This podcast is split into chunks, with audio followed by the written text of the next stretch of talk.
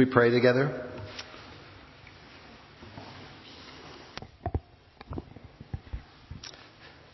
Thank you, God, for your word.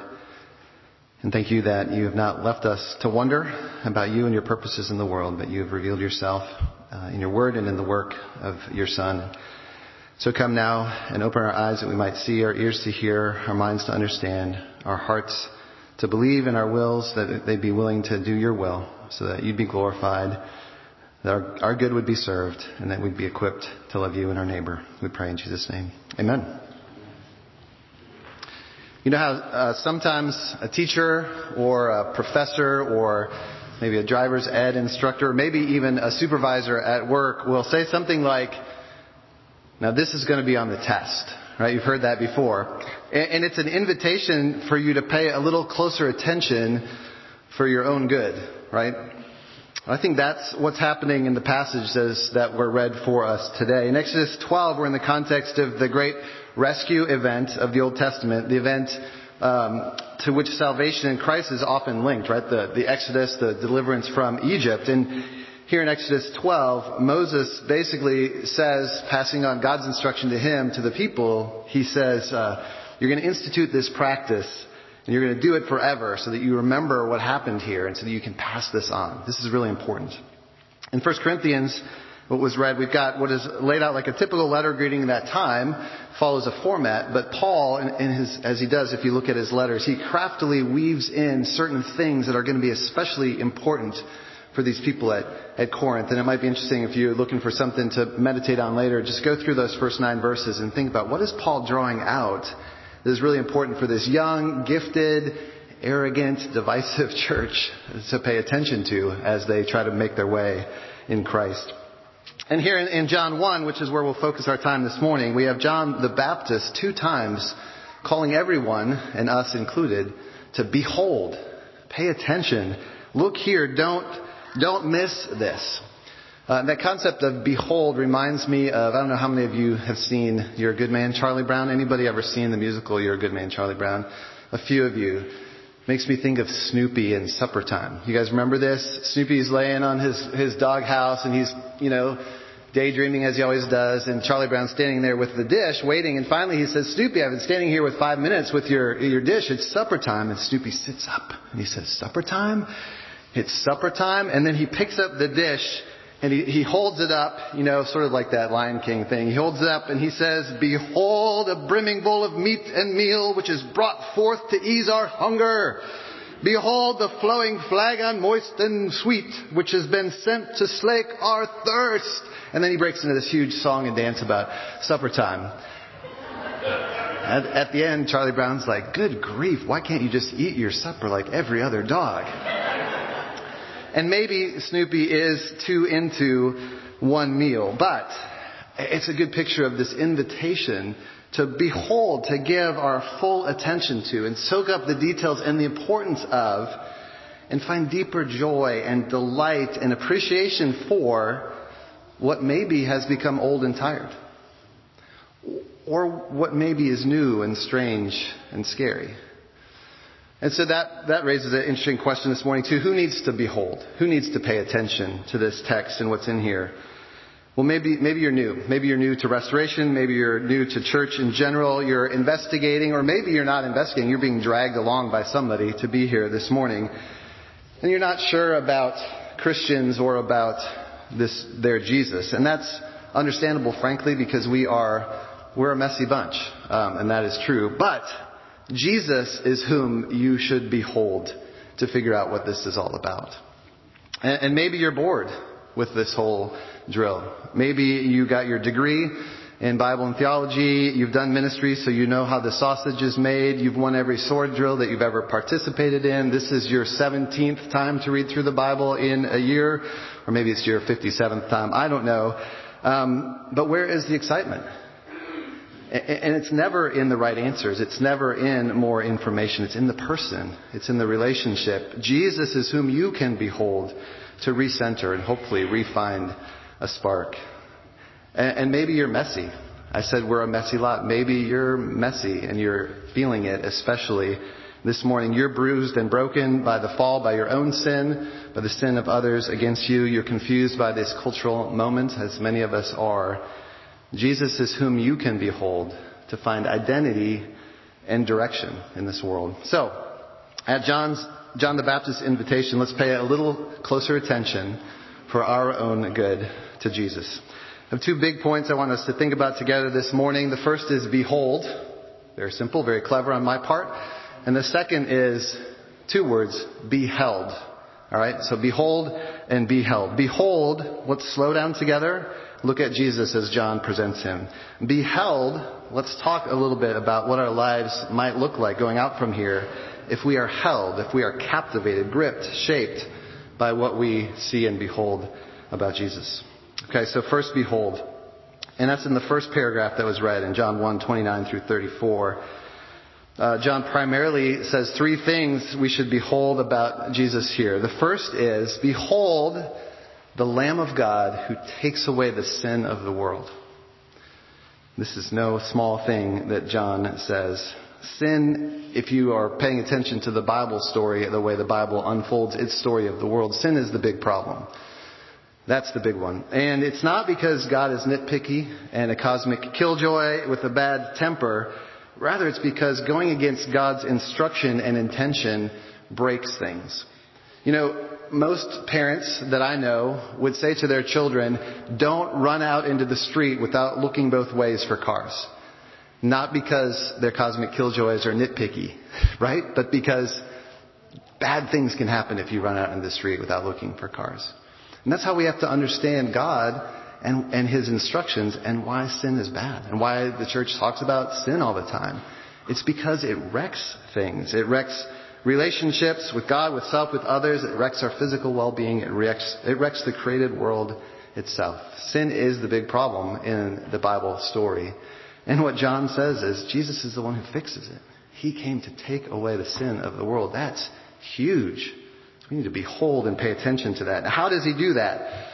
how much time do we have this morning, right? Like the whole Bible talks about how he does it. Pages and pages of theology have been written to understand this amazing work of redemption that Jesus has wrought.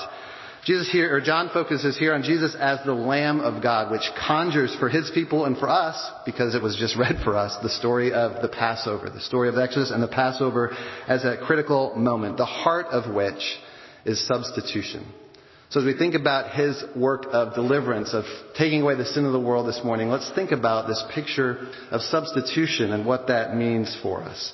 In Exodus 12, the story goes like this. Each household was to take a lamb, and it had to be a lamb without blemish.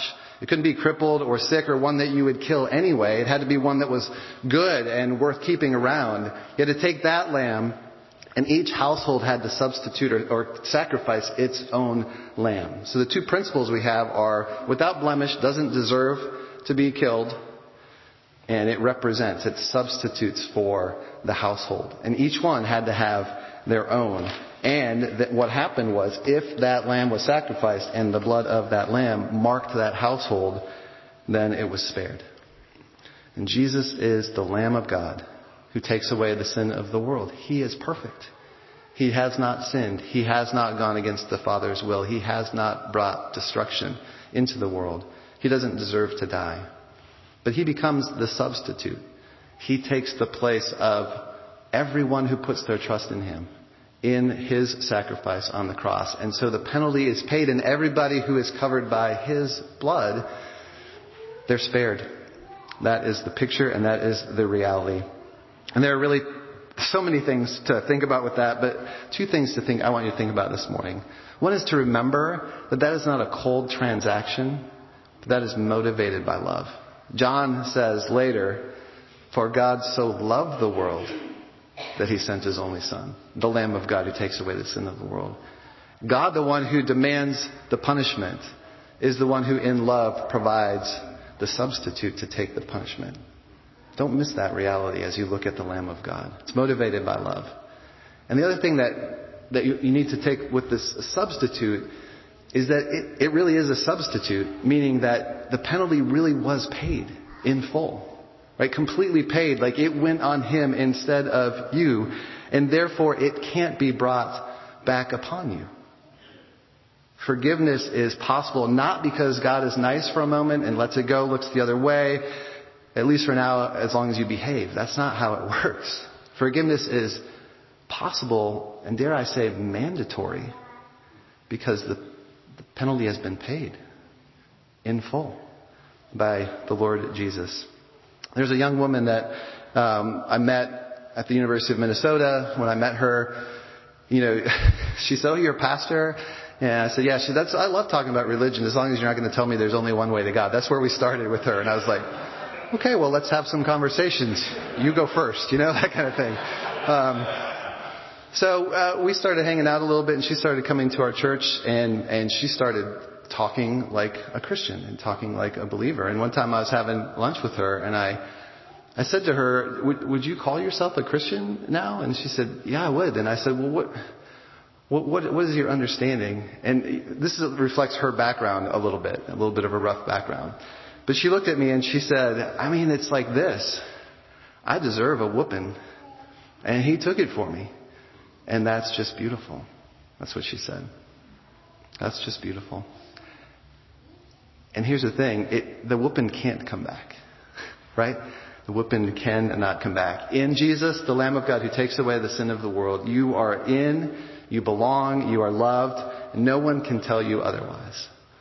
And if you don't know that already, if you don't have that already, how do you get that? I want that. How do I get that for me? The picture of the blood on the doorpost is a great picture. You know, they sacrificed the lamb, Israel did, and then they marked their household with that blood. And that, that's what it means. That's what faith in Jesus is, is to, to say, I'm under the blood of Jesus. I put myself, I, I, I grab him by faith, and I put myself under his blood. I identify with him and what he's done. I take that for me. That's all it is. And then God looks at you with forgiveness and love and acceptance because of what Jesus has done. Behold the Lamb of God who takes away the sin of the world. Second thing to behold Behold, he who baptizes with the Holy Spirit. He who baptizes with the Holy Spirit. So, not only do we have to summarize how Jesus takes away the sin of the world this morning, we have to summarize the doctrine of the Holy Spirit briefly. Um, Rick can take that. He just ask him afterwards. He'll give you the, the cliff notes on that. Obviously, there's a lot to unpack that can't be done this morning. But there's one big summary of what it means to be baptized with the Holy Spirit. Uh, it means power. Jesus says to the disciples in Acts 1, wait and you will receive the Holy Spirit. And you will receive power when the Holy Spirit comes upon you so that you can be my witnesses in Jerusalem, Judea, and the ends of the earth. It's, it's power that Jesus gives to us. For what? For, for doing His will. Uh, to, in order to be faithful. This is part of how He takes away the sin of the world. Not only He forgives the penalty of it, but He gives us the power to live differently by giving us the Holy Spirit. He gives us the ability to walk in righteousness, to turn from sin so that we don't do things that hurt ourselves and others and bring destruction into the world and bring down human flourishing. And he gives us the power of the Holy Spirit to actually not just turn from, but proactively advance His kingdom and pursue good and do things that are for flourishing, are for His glory, are for the good of others. Did you know that in the Old Testament it says that the artists who decorated, made all the decorations, fancy ornate things for the tabernacle, did so because they were filled with the Holy Spirit? Like we, we tend to think about the Holy Spirit's work as conversion and, and, you know conviction of sin, and that is true. And there's so much more of giving us the ability to advance God's kingdom and do the work that He calls us to do.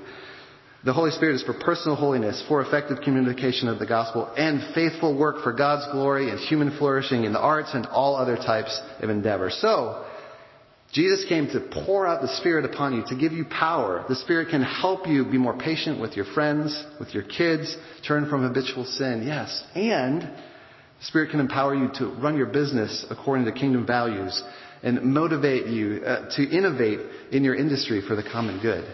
This is the power of the Holy Spirit poured out that Jesus brought for us. Behold Jesus who can give you all of that. And the third thing that John says to behold here in this passage is right at the end. I have seen and I have borne witness that this is the Son of God. This is the Son of God. This is what God is like, he says. If you want to know what God is like, look, behold this one. He's the offspring as you read about Jesus throughout the Gospels, hard on hypocrisy, gentle, on vulnerability and brokenness, inviting reconciliation, casting vision for human flourishing, as you read about that, you're seeing what God is like. You're seeing what the God who is there is like. Now, I don't know if you've noticed this culturally, but in the last couple of years, I've noticed many more references to the universe. have you guys seen this in in, in uh, uh, what am I trying to say? In entertainment, movies, and TV, but also in conversations. I hear people saying the universe smiled on me today, or the universe seems to be against me today. There's this there's this movement to concretize some sort of hope that there's a force or purpose bigger and more capable than us that might bring good into our lives. And I think it's just an expression of the reality that we know that there's got to be something. There's got to be some purpose. There's got to be some power we can appeal to in our need and weakness.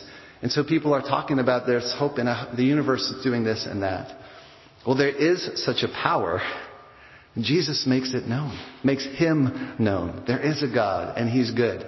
And we get to know him through Jesus. So in our confusion, and in the hard times where we are not going to know what will happen, we can know who is at work because we behold Jesus. And I was doing campus ministry uh, in, at the University of Nebraska back a number of years. I was leading a Bible study with a fraternity house, um, and uh, early one fall they had a freshman student who was playing pickup football at the rec center, and just one of those crazy stories where his heart just stopped and he just dropped dead in the rec center on campus. And so uh, the student that I knew at this fraternity house called me and said, "Will you come and talk to the guys?" Like I can't remember if it was that night or the night after. So like, yeah, of course I'll come. And then it's 24 hours of what in the world uh, do I say? And so as I prayed about it and thought about it, um, Hebrews 1 is what landed on me. And I went to them and I talked about Hebrews 1. And, and Hebrews 1 says this. Let me read it to you.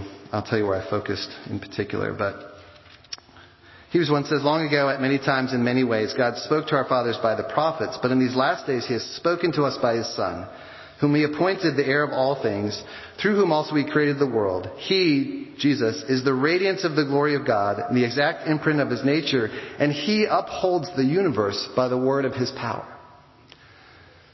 And I read that with them and I said, what I want you guys to know is that when your friend died, there was somebody upholding the universe by the word of his power. And I think the guy who invited me looked at me like, are you crazy? Like, why, why are you telling them this? Why are you making God look bad? And the reason is because the question is not, is there somebody in control? The question is, is he good? And that's what I wanted to talk to them about. When we don't understand, when we can't figure out why and what and how, is there somebody we can trust? Behold Jesus, the Son of God, the Lamb of God who takes away the sin of the world, the one who came to baptize you with power by the Holy Spirit. Behold him. He is good and he is trustworthy. We can know him and we can rest in him. We can cast our doubts and cares upon this one. He came and gave us standing, gave us power, and he gives us the truth. Behold Jesus. And then be held by him. And I think that's what the next chat or the next paragraph talks about. We get another behold. John says again, behold the Lamb of God. But this time we, sh- we see reactions. Right? He doesn't tell us things to behold. We see reactions to this Lamb of God. And, and there are two responses. The first one is follow him. When you behold the Lamb of God and you're held by Him, what do you do? You, you follow Him. And so we have this vignette with these disciples. And I, I love this in verse 35 and following. There's two of John's disciples and he says, behold the Lamb of God. And they're like, alright.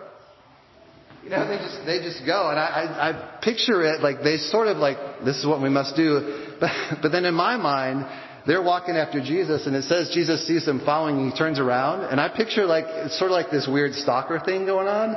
You know, like he's walking and he turns and, and they're you know, they're like they're like, Hey, so what's your doing? And then he walks and then they're like, So oh look over you know, like there's this weird and then finally I'm sure that's not how it happened, but it sort of helps me dig dive into the moment.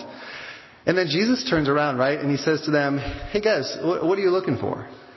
Which is in one sense sort of a weird, superficial question and yet like so deep and like, like, uh, and I think it feels to me again like they're sort of stuck by that question, like, oh, we're caught, we're following him, what are you looking for? And it feels like this distraction tactic. So, where are you staying? You know, like, you got what's your pad like? You know, kind of thing. So I've always wondered about this, this question, where are you staying? And Jesus said, come and see. And so I was trying to fig- figure this out besides just my awkward, you know, scenario that I like to play out in my head. And I looked at um, the African Bible Commentary, which is something that Langham has published, uh, all written by um, African authors, pastors, uh, scholars, and so on, comment, commenting on the whole Bible by African writers for uh, African people and pastors and so on. And, and this is what they said in there. They said um, two things. First of all, they call him rabbi, which is a really good move on their part, which is to acknowledge that he is a teacher from whom they need to learn.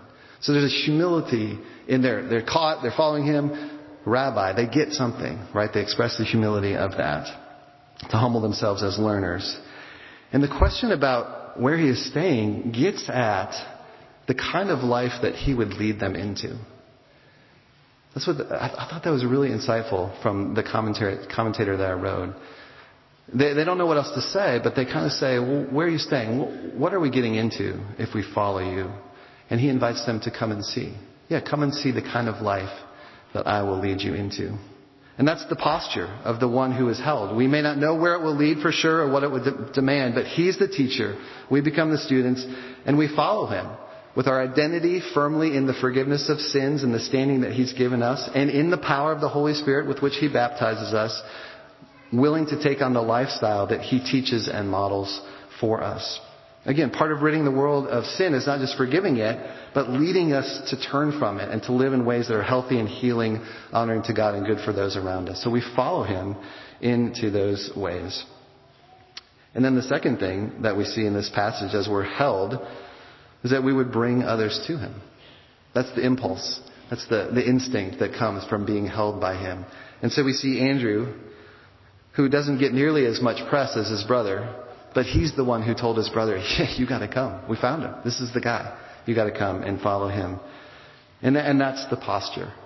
When you're held by him, you're like, everybody's gotta know this guy. Everybody's gotta come and see him.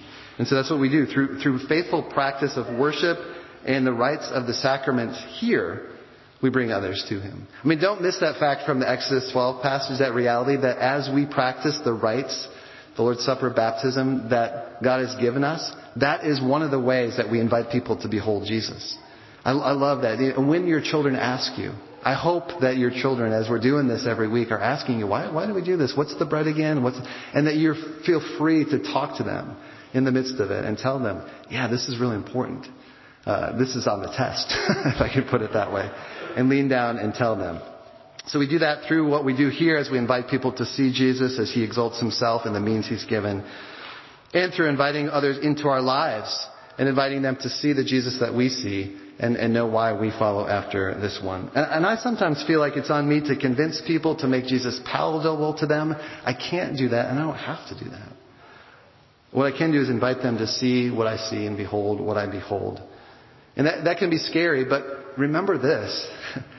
That's how every one of you, in some way or another, came to know the Lord Jesus. Somebody somewhere invited you to behold Him. Whether it was your parents as you're growing up and you just brought it, whether it was peers, whether it was a preacher, whether it was a passerby, I was going with the P's, whether it was a passenger on a plane. See, I got five P's in there. But somebody somewhere along the way invited you to behold this Jesus. And by the power of the Holy Spirit, it had effect.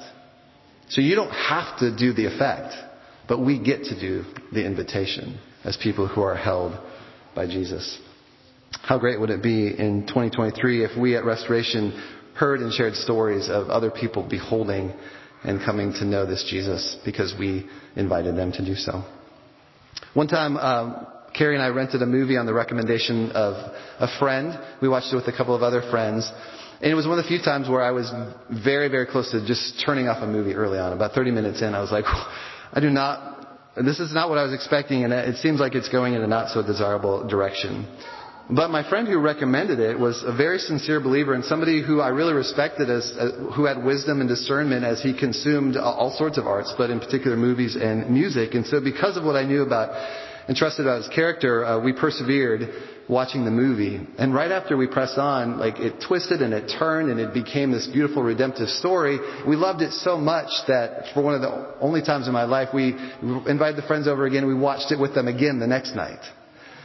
Now, most of you, your most important thing is you want to know what the movie was. But I'm not going to tell you because It's still not maybe for everybody, and because the movie's not the point of my story. The point of my story is the proven character of my friend, which I beheld and then was held by. And the takeaway for us is that this life can often be different from what we were expecting, expecting, and seem like it is going, or it actually does go in not so desirable directions. And that is why we need to behold Jesus. In this passage and as he's revealed to us throughout the scriptures, so that because of what we know and trust and are held by concerning his person and his work, we will persevere following him in the power of the Holy Spirit and inviting others to do the same. So let me pray for us to that end. Jesus, fill up our vision with you through your word by your spirit in the worship, in the sacraments, in the lives of others who follow you, so that we may deepen our trust or put trust in you for the first time, maybe even today, and so that we will have the, the strength to persevere following you, inviting others to do so, come what may. We pray in Jesus' name, amen.